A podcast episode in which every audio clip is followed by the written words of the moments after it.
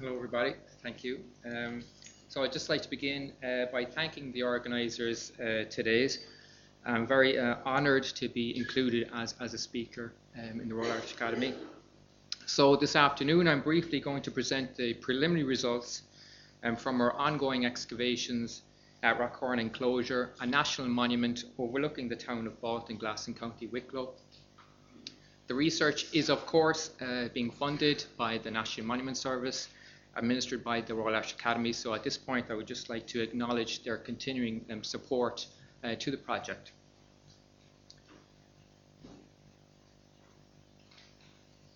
So um, Rathcoran is one of a cluster of nine hill forts and hilltop enclosures located close to the town of Baltinglass in County Wicklow. The hill forts overlook the town and the Slaney River on the highest point of a series of prominent hills off the southwestern part of the Wicklow Mountains. The Baltinglass uh, group, or the cluster, is unique and includes some of the largest hill forts known in Ireland. The landscape was recently the subject of um, detailed survey and excavation by Professor William O'Brien in UCC uh, sample excavation and radiocarbon dating at five of the nine hilltop enclosures and hill forts provide new information on the chronology of these sites. So I won't go into too much detail on the Bronze Age forts uh, of Baltinglass. Uh, I would just like to focus really uh, on um, our excavations uh, today. So our excavations are taking place on Baltinglass Hill, um, it's known as Tuckmill Hill, um, but also Baltinglass Hill um, by, the, by the local community. There are three large enclosures um, on this prominent hill at the centre, really, of the Baltinglass uh, group. Uh, so here you can see our Tuckmill Hill or Baltinglass Hill there. So the northern summit is surrounded by um, Rathnagree Hill Fort here. At the southeastern summit is enclosed by Shrahane, enclosure just down here. And um, uh, our hill fort at the summit of, uh, uh of Tuckmill Hill is Rathcoran Hill Fort, the, the site of our excavations.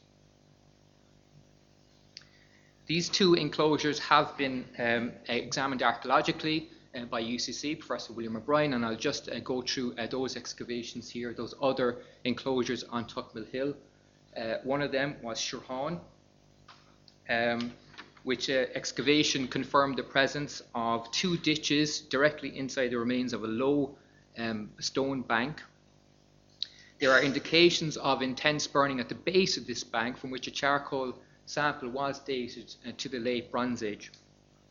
The unusual shape and non-defensive um, nature of this enclosure led Professor William O'Brien to suggest that it should not be included as one of the um, hill forts and it possibly represents a small animal enclosure uh, may be related to Rathnagree Hill Fort itself. Uh, Rathnagree then um, uh, was excavated uh, in 2014 and uncovered evidence of post-built palisades on all enclosures um, supported by low stone walling. The fence lines were subsequently burnt down, after which only the middle enclosure was rebuilt with a bank ditch counterscarp uh, arrangement, uh, which you can just see there. The dating evidence indicates that the hill fort uh, is, uh, was constructed between 1400 and 1200 BC, uh, between the Middle and Late Bronze Age uh, periods.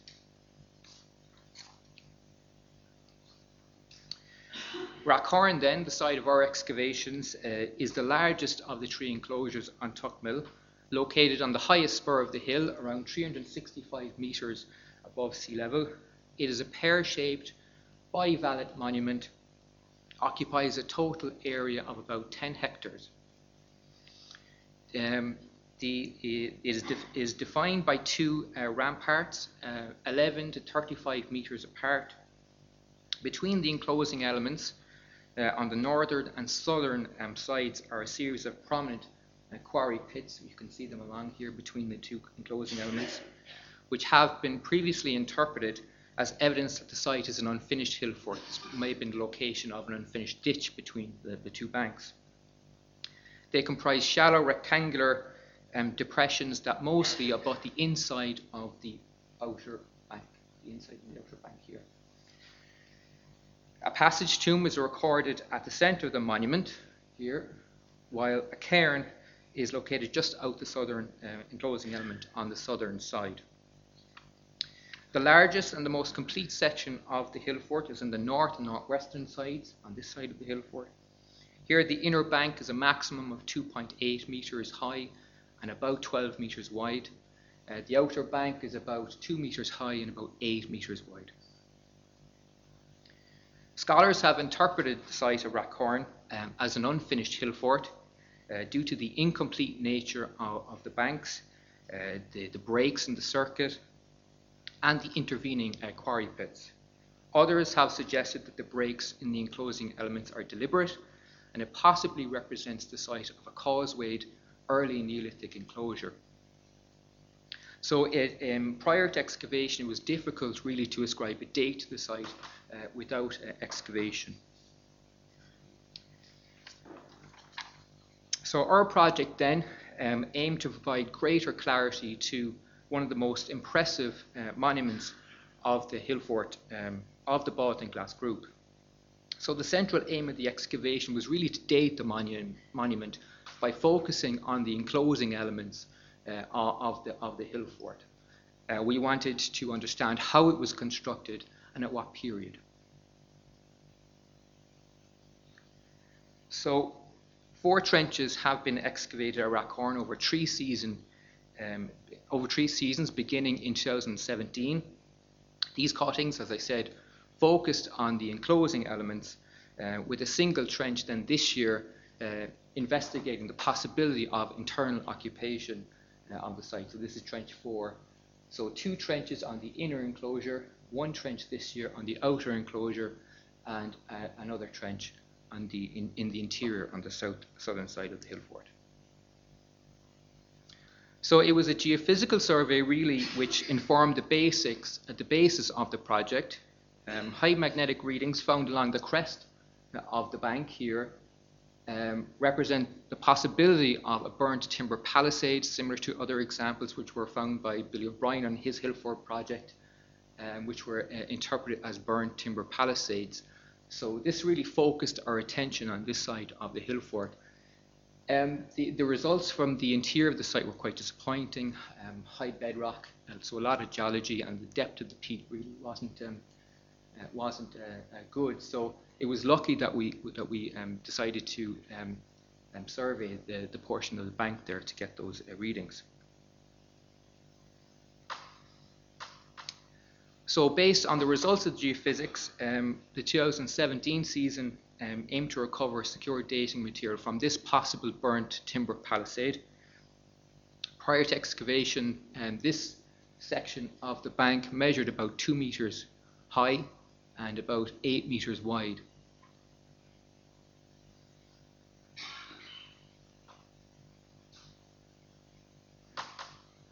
Um, excavation um, uncovered ev- evidence of post built palisade supported by a low stone wall and an earthen bank. This fence line was subsequently burnt down uh, and heavily oxidized earthen bank. After a period, the enclosure was rebuilt, this time with um, an additional earthen stone um, bank, which was overlain then with a stone mantle. And this entire stone bank was revetted by an impressive uh, stone revetment. Uh, so here you can see the primary phase um, of the hill fort, phase one, and this is the later phase where it was remodeled um, at a later period. So here you can see the, the burning um, of, that palisade in the bank section. So just to go through that in a little more detail. So the initial enclosing element comprised a low bank uh, made up entirely of oxidized burnt soil uh, and broken stone, and several charcoal features excavated on top of the bank indicated burnt timbers that might have originally been part of a, a light timber palisade. Alternatively, they could have been fall, they could have represent falling bracing timbers between two larger posts, which we didn't get during the excavation. Some of these lengths of carbonized uh, wood were intact, uh, but fully charred analysis of the timber by Dr. Susan Lyons uh, confirmed that they were of young oak. An additional spread then of, of charcoal that slightly underlaid the bank to the north is interpreted as a fallen a fence comprised mostly of hazel rods. This is interpreted as a fallen wattle uh, panel that formed part of the palisade fence, which became charred in situ at the base of the bank. Charcoal identification, again by Susan Lyons, uh, comprised identified this as being 90% uh, roundwoods, hazel roundwoods, uh, that did not fully carbonize. So two charcoal samples associated with this primary phase of the hill fort were dated to the early Neolithic period. Then soon, very soon after this burning um, occurred, the enclosing element uh, was rebuilt and remodeled. And this took a different form to the earlier palisade with the building of an earth and stone bank, mostly of stone, and this was held in place then to the north by a very large and impressive uh, stone revetment, which you can see here in the slides. The stone revetment and, and the stone bank uh, related to another phase. And here you can see just the primary phase then related to the, the palisade. So we didn't get the two big posts um, of, of, of, the hill fort, of the palisade. We, what we actually got was the, the, the paneling, the wattle paneling, which had fallen um, on, the, on the low bank. So I, it's probably um, the case that these large posts will survive just outside uh, our trench.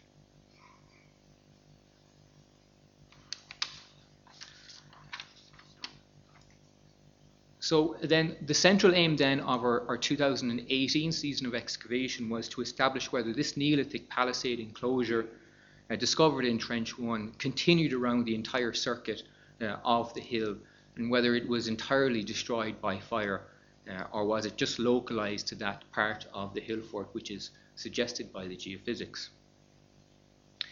If so, that this would, this would confirm that the entire um, uh, enclosing element comprised a timber palisade um, and it was burnt um, completely.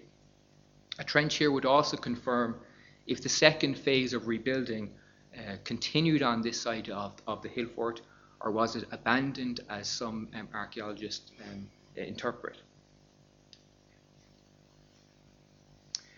The excavation revealed two lines of four post holes um, that were all sealed by uh, that same stone bank, that stone bank from, from Trench 1, the post holes were positioned about 1.8 metres apart, um, and with all three containing large uh, packing stones and possible evidence of, of post ramps for the erection of, of timber posts.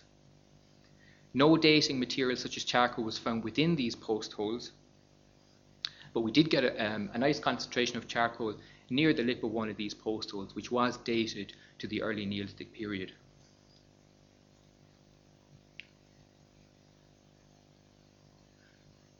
Doesn't really tell you much, but you can just see those post holes there and then completely sealed by the, by the stone, the later stone bank. This period two bank sealed these posts, comprising a bank of stone, quarried subsoil, and finally broken uh, shale bedrock extracted from some unknown uh, location. There was no indication of any ditches uh, related to this inner enclosure.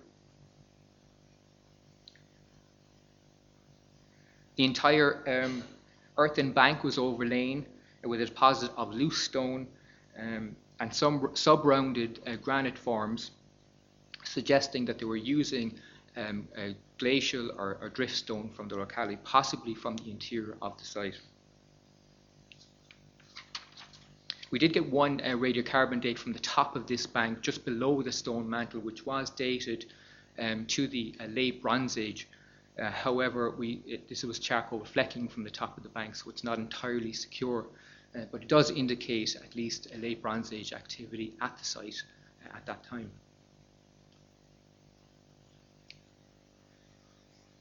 Again, just like Trench 1, we had an impressive stone revetment which, which revetted this, this later or second phase stone bank. Um, different, a different revetment to, to, to the first trench, but a, a revetment nonetheless.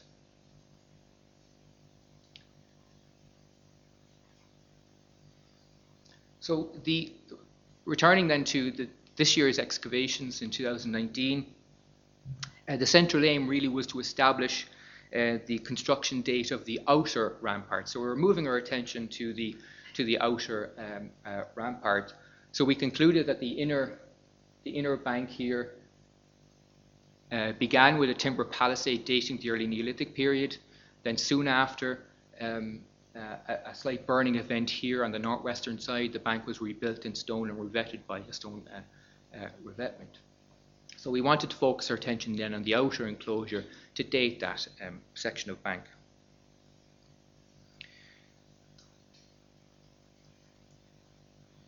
So uh, we targeted our excavation, our trench here, measured about 11 metres by 2.5 metres across, and we targeted this uh, outer bank with uh, an indication of an infill ditch. Uh, excavation confirmed that the outer enclosing element comprised a carefully constructed stone bank and ditch arrangement. There was no evidence of a pre-bank palisade, um, like, trench, uh, like uh, the inner enclosure, suggesting that the enclosure uh, was constructed in one phase, unlike the, the inner enclosure. So we're still waiting radiocarbon dates from, from this um, section, from these uh, from this trench. Um, so, we, but we do indicate, we do suggest that it, it is Neolithic, like the inner enclosure. Uh, so here you can see the bank and ditch arrangement from 2019, the outer en- enclosure. Um, a stone facing here on the on the ledge of the ditch, and an inner revetment also. Um, and the, this revetment uh, was retaining um, material which is dug from the external ditch, and then the entire uh, material was overlain then with, with the stone uh, bank. So if I just, that's the stone bank, if I just go to this slide which would illustrate it better. The basal bank material and comprised, as I said, dump material from, uh, from bro- broken stone and bedrock uh, from the digging of an external ditch. And this uh, was deposited directly uh, on an old, original old ground surface that survived intact under the bank. Uh, this dump deposit was retained, as I said, by stone facing, uh, abutting the, the edge of the ditch, while a number of large stone on the inside suggest the presence of another um, revetment. The entire soil component then of the bank was overlain by a large deposit of stone, quarried stone, this wasn't um, sub-rounded forms, and then additional soil then was deposited on that stone bank, probably from the cleaning out of, of the ditch over time. So here you can see that old ground surface, and just below the bank here, you can see extending out uh, this blue waxy, uh, waxy material, which we have sampled for environmental uh, remains. The ditch then was cut into the underlying bedrock, which was shale. Um, the excavated section appeared to represent a ditch terminal. Here you can see the terminal of the ditch. This next slide could be better. So here's the, the terminal. The terminal part just lies just outside the excavation trench, but it did appear to be rising in, in the ditch. It was about two, 1.8 to 2 meters wide and about a meter deep. The, the ditch uh, was filled, there was no evidence of recutting in the ditch. Uh, it was filled with a number of, of silt deposits and material which we are interpreting as the possible remnant of a counterscarp bank which was levelled into the ditch um, at, at, at a recent stage, probably.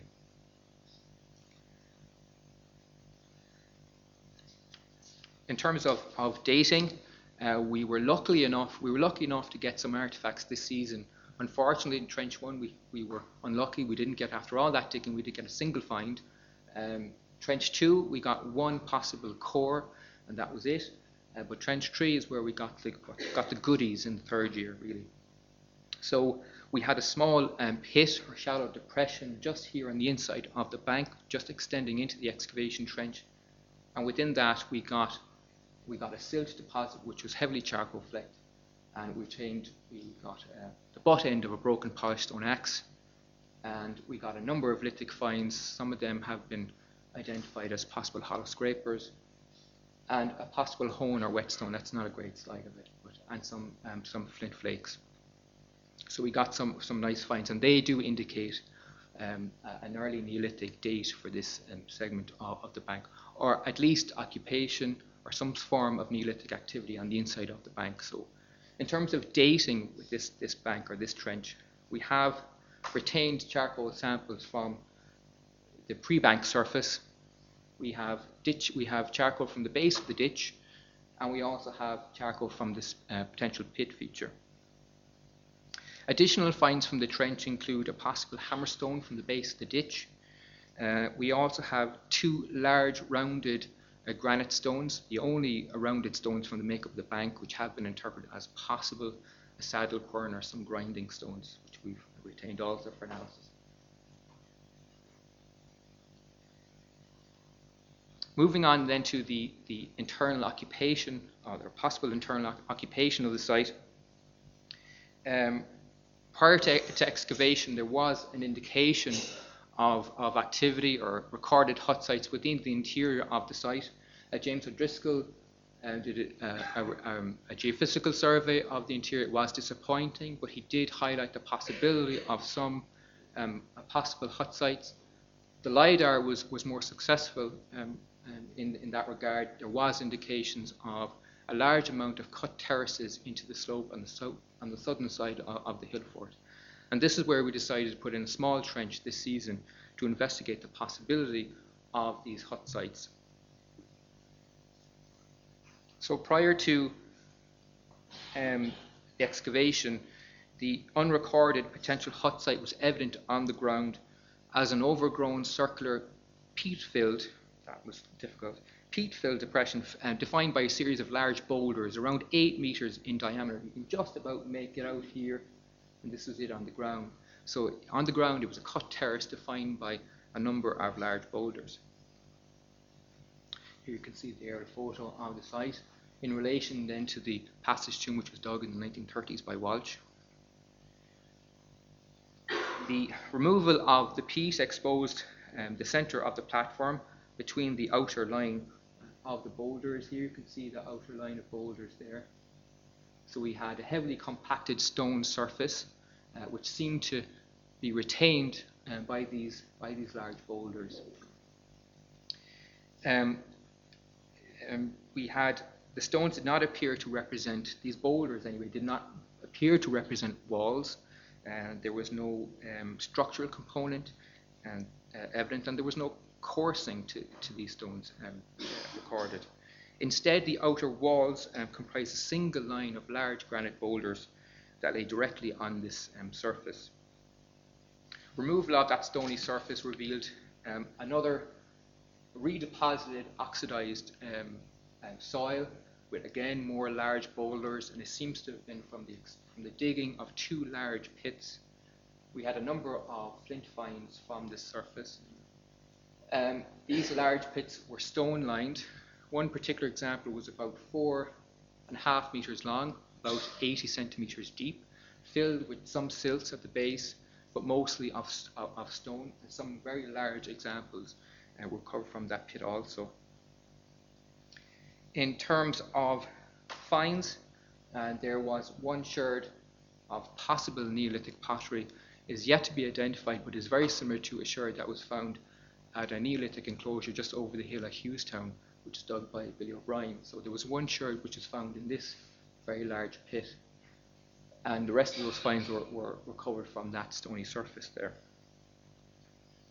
So while the stone line features were retained within the outer arrangement of the boulders, the true purpose uh, of the site and the activities for which the pits were associated is unclear what is almost certain, however, is that the site cannot be interpreted as a hut structure. The outer line of boulders could not have functioned as external walls, and there were no evidence of internal roof supports, no internal hearths, no occupation material, and no burning really whatsoever.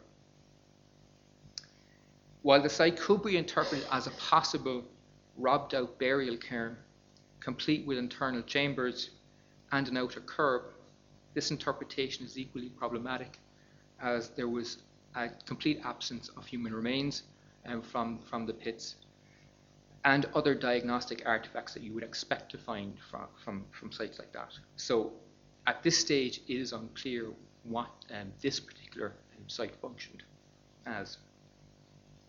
It is re- reminiscent, however, of a number of recorded internal burial cairns found at the opposite hill at Spinans 1, which has been dated um, um, by Billy O'Brien as early Neolithic also.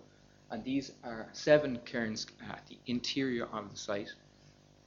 And some of those chambers which, were, which have been robbed out and are exposed are very similar in terms of their structural component to our pits found in our potential hut site.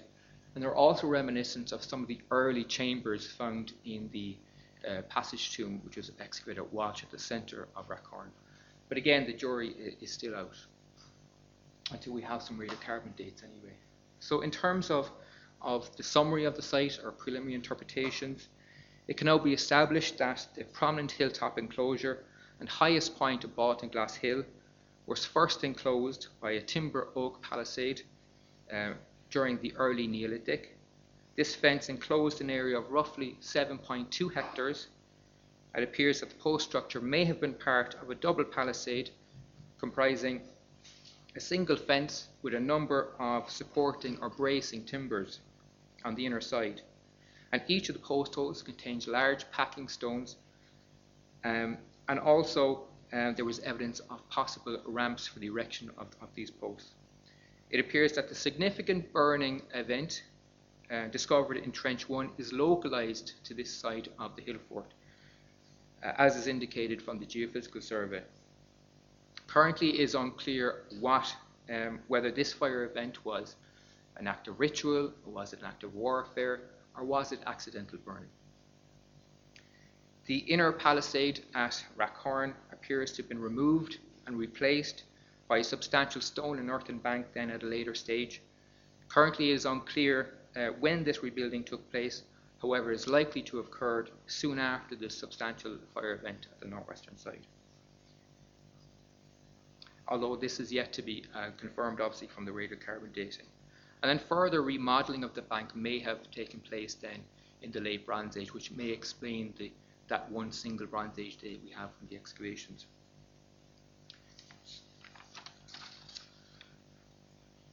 Now, instead of going on, and I think I better finish because I'm, I'm, I do not really have enough time to, to continue, but I would like to thank everybody who has worked on the excavations over the last three years, the student volunteers, the, the archaeologists. Want to acknowledge obviously the Royal Irish Academy, uh, the local community who have been absolutely great. The local landowner has been very supportive of our, our of our excavations and continues to be very supportive. Um, I want to thank Wicklow County Council, the Archaeology Department and UCC, in particular Nick Hogan and Professor William O'Brien, who lended a lot of support um, to me during the excavations. And that's it. Thanks very much.